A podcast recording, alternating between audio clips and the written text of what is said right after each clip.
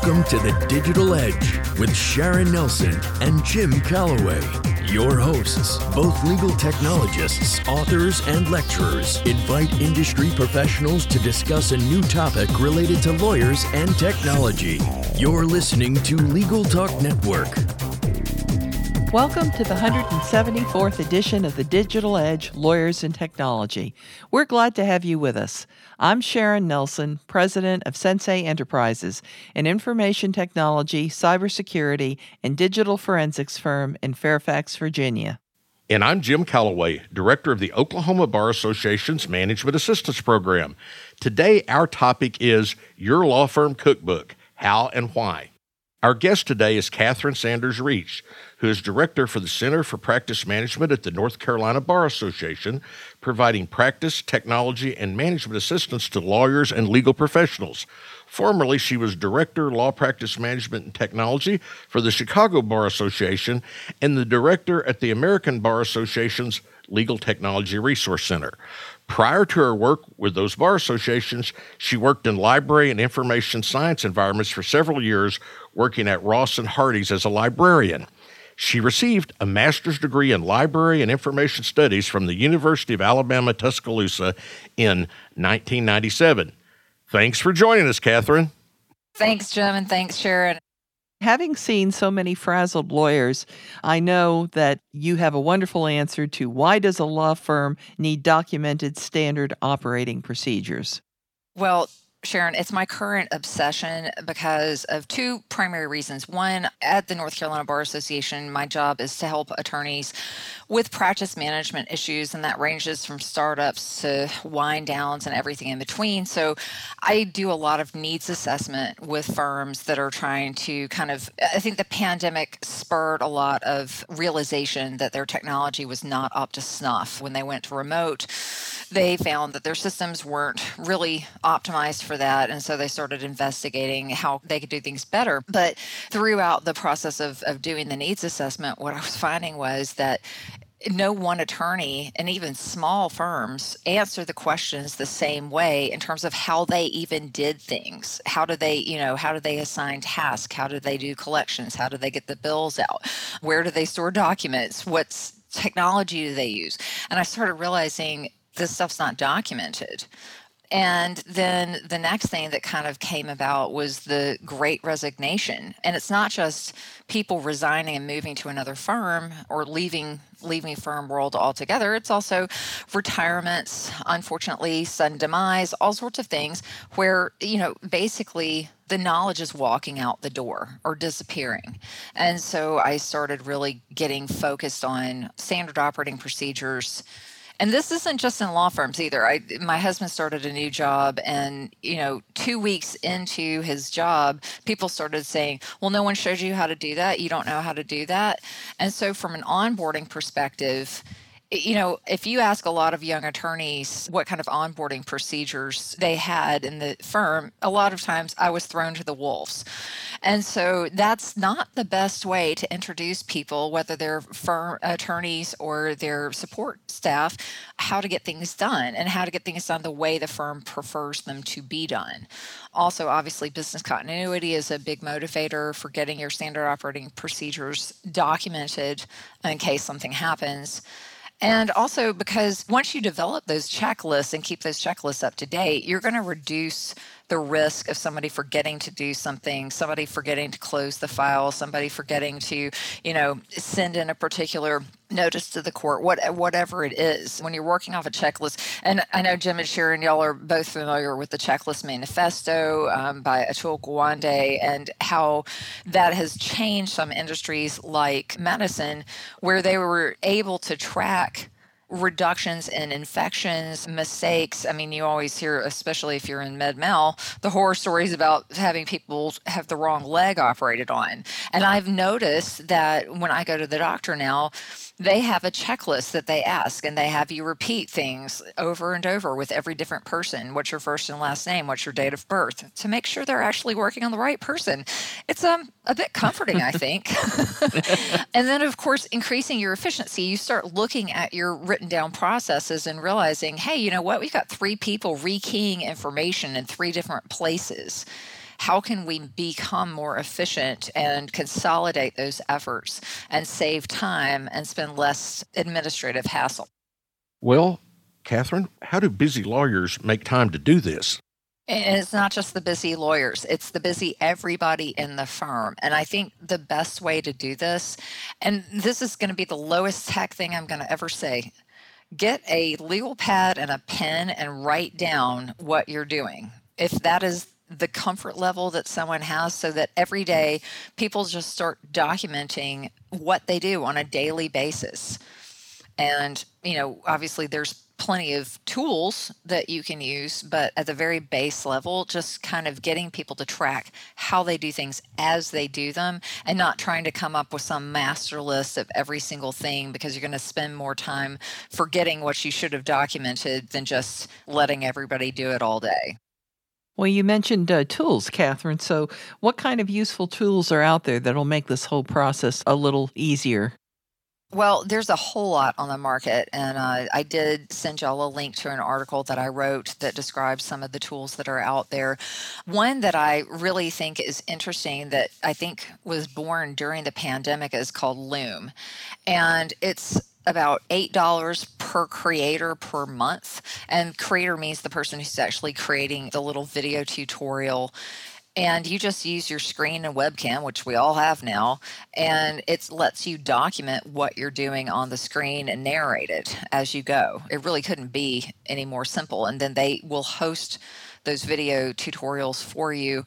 That creator price doesn't include the people who are watching the video, it's just the people creating it. So if you only have two or three people actually creating these procedures, everybody can see them and they don't have to pay eight bucks a piece and then it's held in a private team library so it's you know that's one of the kind of easy ones now recognizing that not everybody is video oriented if you go well we want actually step by step guides, something that's written down.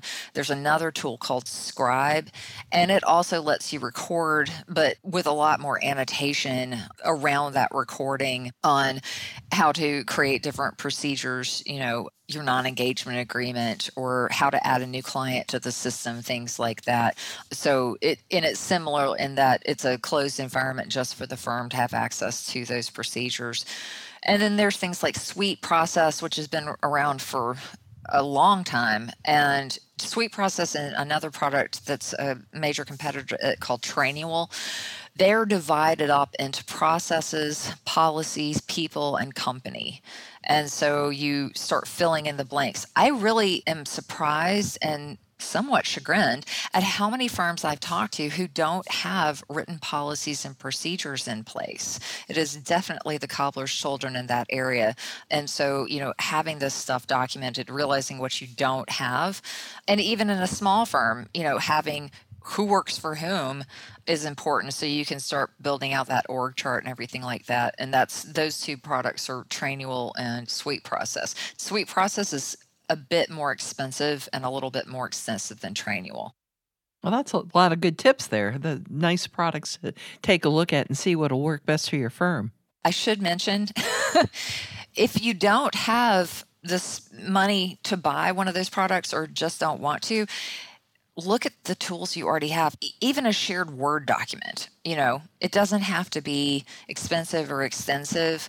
If you want to just get started somewhere, you know, using tools that you have on the desktop, there's a video recorder built into Windows and in the Mac. There's shared documents in Microsoft Word or Google Docs or whatever. So you don't have to rush out and buy a product, especially if you're just getting started and getting people up to speed on using a tool in and of itself is intimidating. Catherine, what should we document?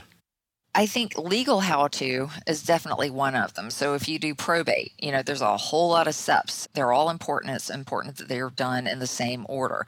So starting to document how you do certain legal things, a, a real estate closing, uh, corporate business creation, things like that, but also your daily processes, the client intake, the conflicts check. When do you send out the engagement agreement and which version? Closing the files. So Jim and I have talked about closing the client portal. So, one of the things that we're going to, I think, discuss a little bit later is all of those sound like, you know, we'll document our client intake.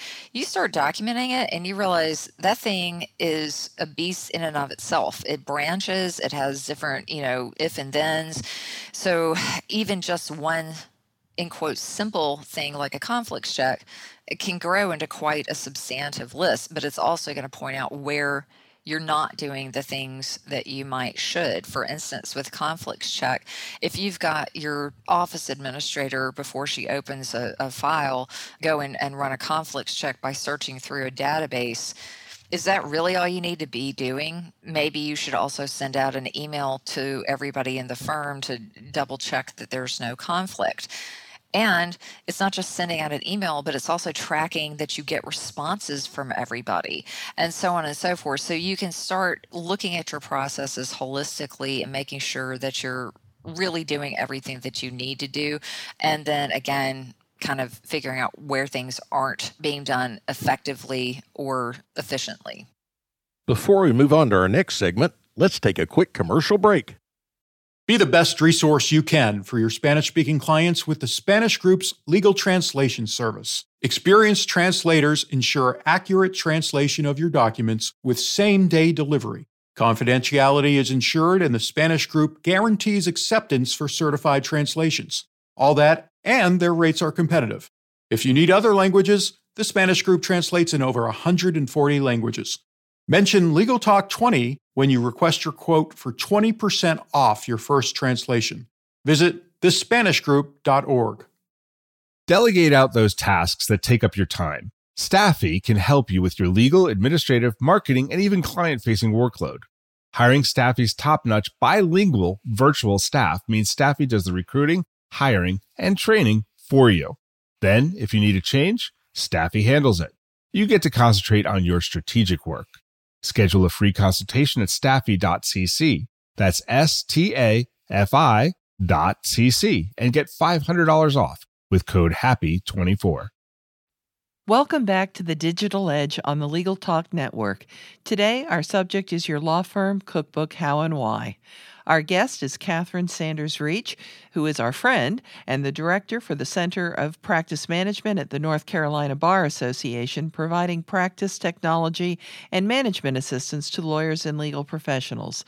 Formerly, she was director, law practice management and technology for the Chicago Bar Association and the director at the American Bar Association's Legal Technology Research Center. So, Catherine, as somebody who uh, does cybersecurity, I know there's a really good answer to where should we store the cookbook. Now I'm afraid, Sharon, to answer your question, qualified thus. I mean, when I was thinking about my responses to the questions, I thought online. However, obviously, there are some protections that you want to add to that. And so, if you're in a Microsoft 365 environment with a, a SharePoint set up for a server replacement, there, if you really want to protect it, if you've got some secret sauce in there, password protect the document. But I do think something and then of course the tools that we talked about like notion and, and scribe and things are password protected online repositories. I think it's important that everybody who needs to have access has access. You may create a read only document and give permissions to certain people to be able to edit it or create a workflow so that it is approved before it's finalized things like that. In our modern environment i don't think that it's really effective to have a printed manual and a binder under the receptionist's desk which is how firms used to do it. It's not available to people when they need it. They may, you know, not be fully back in the office or they've enjoyed the freedom of movement and they still know, need to know how to do something. One firm that I, I talked to about how they do things, they keep it all online because they have hired talent from around the country, even though they're a North Carolina based firm. And so they have everything stored online. So did I do okay, Sharon? You you did really really good about protecting it. I uh, would offer also two-factor authentication in order to get into the cookbook. That's always a good idea. And the other thing is something we have seen with an incident response plan, which is sort of like a cookbook in that it has great value. And this one firm got hit by ransomware, and you know their incident response plan it was in one place in one place only, so it got encrypted along with everything else. So now they had no incident response plan. So with the cookbook, I think it's the same thing. You've got to make sure it's in more than one place and never connected to the network entirely. So one one version could be connected to the network, but you have to have just like in the backups, you have to have the cookbook in a backup that's not connected. Yeah, absolutely. And and you know, point well taken. The incident response plan doesn't do you much good if it's been hacked and, and encrypted with everything else. Uh, so um, I feel like that you might want to print and stick on the wall, um, or at least an outline of the plan. If worried, do this next. Um, and and I have had panicked calls over the weekend. So I'm not the person to contact. Sharon is. Um, it's funny. We each have our own realms, right? Yes. Well, that's uh, very interesting. Anything else we can do with the firm cookbook? Well, one of the things, you know, that used to be a big topic of conversation that seems to have kind of slid out of interest, at least in the small and medium sized private firm market that I generally run around in, is the concept of knowledge management it's not that it's gone away. I think maybe we expressed it like that and it wasn't resonating with people. But I think that something else you can have in your firm cookbook, you know, especially if you look at those, some of those products that are, you know, have policies and people, is creating some sort of knowledge management information about the people in your firm and what they know. So you might go to LinkedIn to look for this kind of thing, but not everybody keeps their LinkedIn up to date or they don't include everything. But maybe it would be nice to know that your, you know, your new lateral worked for certain companies before going into law or that an attorney has um, skills that they are not using in your current firm from a previous firm or that your paralegal also is, which is pretty often the case, a notary, things like that. All the things that you might need to know know to leverage the people in your firm as well as the processes i think could be well documented. And and right now again a lot of firms are back in the office but in my world we've hired so many people over the pandemic and haven't fully gone back to the office. I've never even seen some of the people that i work with. I wouldn't recognize them on the street. So, you know, having a kind of a Facebook of sorts, and I don't mean Facebook. I mean, having a picture along with the descriptions of the person's skills and background. So, what are the best tools, do you think, Catherine, for task management? So, we're switching gears a little bit because process documentation and standard operating procedures often do include sort of tasks lists. But then the other thing that I was finding with my needs assessment is that when I ask, how do you manage tasks in the firm, it would be a combination of email, post it notes, walk down the hall. And I thought, well, my goodness, you know, what happens when Susie turns in her two weeks' notice and you have no idea what she was doing, where she was in any particular project? So you go through that process of standard operating procedures and start generating the how to's of doing things, which turn themselves conveniently into a kind of a checklist. And so for task management, my favorite personal tool that does have some extensibility in terms of minor assignments to other people within the organization is to do. Why? Well, a couple of reasons. One, to do is part of the Microsoft 365 suite, so it doesn't cost me anything extra. And it also lets you basically if you get tasked with something from some other part of the suite it appears in your to do if you flag an email for follow up appears to do in to do and then you have a whole section where you can create groupings and repeatable task lists that can be assigned to whomever you want to invite into the group to do it. So I think to do for personal use and for small firms is really effective. And then for larger groups, you might want to look at a product like Todoist, which is similar but built for a little bit more robust task management among larger groups. What's the difference between task management and project management?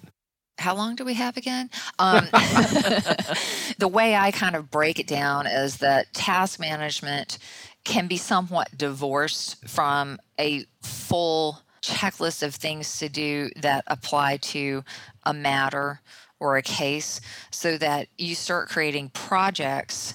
So, for instance, you're going to do a, a, commercial real estate deal and pick three different types of standard real estate deals, commercial real estate deals you do. Turn that into a project where the project is broken into milestones, the things that absolutely need to be done by a certain time in order to move everything forward. Then within that, there are tasks that have to be accomplished in order to meet that milestone. And within each task, there may be subtasks, dependent tasks, things like that. That's when we start moving into project management tools like anything from what's built into your practice management product to more robust things like monday.com or asana. Microsoft 365 has planner. It's not the world's most robust project management tool. And you know if you've never used a Gantt chart before, don't start now. Just start documenting those processes, figuring out what tasks belong in them, and then starting to create these repeatable processes so that everything has a task an assignment and a deadline. And I think what's most important with the project management tools that distinguishes it from task management is that you can get reporting. So I, as the administrator of the project, can go see who's late with what, what's been done, what hasn't been done, where we're in jeopardy of not meeting our deadlines, that kind of thing. Before we move on to our next segment, let's take a quick commercial break. Filing court documents, serving legal papers collecting electronic signatures, all critical parts of the litigation process, yet ones that are time consuming and error prone. But what if you could do more straight from your case or document management software? InfoTrack automates data entry, document selection, tracking, and information syncing across all these core tasks and more by integrating with your core systems like Clio, Smokeball, Leap, MyCase, and others Spend more time on substantive legal work and less time on busy work. Learn how simple it can be at infotrack.com/simple. If you're like me, you're probably a bit frustrated with the state of our political system today. Democracy Decoded, a podcast by Campaign Legal Center, examines our government and discusses innovative ideas that could lead to a stronger, more transparent, accountable, and inclusive democracy. Listen at democracydecoded.org to their new season, which takes a deep dive into democracy at the state and local level by highlighting different ways to ensure that every voter's voice is heard. Welcome back to the Digital Edge on the Legal Talk Network. Today, our subject is your law firm cookbook How and Why. Our guest is Catherine Sanders Reach, who is the director for the Center for Practice Management at the North Carolina Bar Association, providing practice technology and management assistance to lawyers and legal professionals. So now that we know the difference between task management and project management, what are the best tools for project management? Many firms that are using a law practice management application i say application because we distinguish that from software. Some of the software has it in there too but your more modern browser based practice management applications are starting to build more and more project and task management and workflows and so you know i'm always a big proponent for starting with what you've already got so start investigating the tools that you use every day to see if there's some sort of project management tool. Now, they may not match the description of project management that I just provided. And if that is something that is of value to you to see it like that, then you can kind of move into the more project management standalone applications, some of which may integrate with your practice management application. I know that Teams in Microsoft 365 is not a project management tool on its own, even though they're starting to build in some interesting workflow tools into the chat itself. But you can also add Planner to a Teams workspace and create little projects there. They are by default in the Kanban visual orientation so that you have these what they're called, you know, swim lanes. And Kanban is basically it's it's a board and you can the swim lanes can be your milestones or it can be something as simple as to do doing done. That's the default. And then with each one of those, there are cards and those are the task cards what is it who's supposed to do it when it's supposed to be done and any reference material documentation and they also build in some conversation around that task itself. And then you move those or just check them off and find them in the done column. I love the done column. It's very satisfying.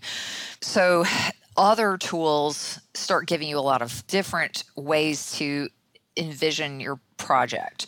So I really like Asana, the paid version, because you get dependencies, you get subtasks, you can look at it in a list view, you can list look at it in a board view. It gives you a lot of bells and whistles, and you can get great reporting, filtering, that kind of stuff. I think that's one of the easier tools for lawyers to use because it, it kind of matches how they think.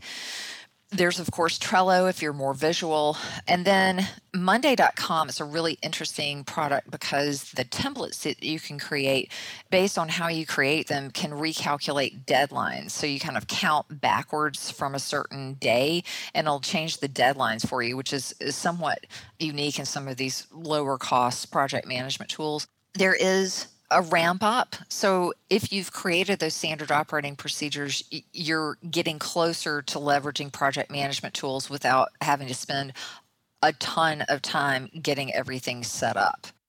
Well, once it's successfully implemented, what's the uh, return on investment for the cookbook?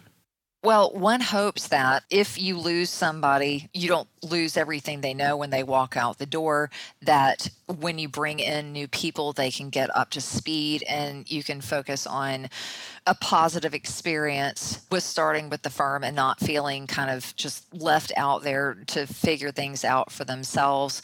Again, looking for those efficiencies and where things are breaking down, where things aren't happening. And also recognizing, and this is another thing that I harp on all the time, is you've got a lot of tools on your desktop already that you may or may not be taking advantage of. And, and simple little automations and things can go a long way to making your life easier.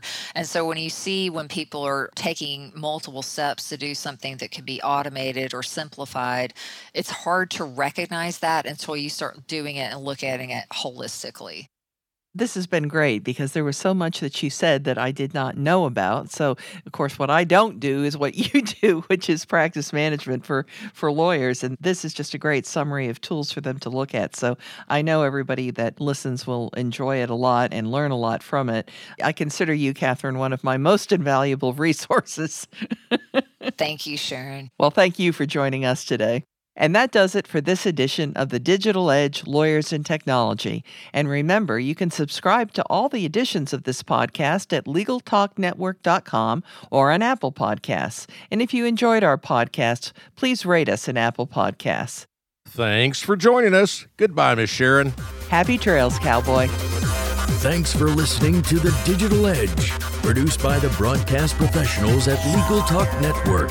Join Sharon Nelson and Jim Calloway for their next podcast covering the latest topic related to lawyers and technology. Subscribe to the RSS feed on LegalTalkNetwork.com or in iTunes. The views expressed by the participants of this program are their own and do not represent the views of, nor are they endorsed by, Legal Talk Network, its officers, directors, employees, agents, representatives, shareholders, and subsidiaries. None of the content should be considered legal advice. As always, consult a lawyer.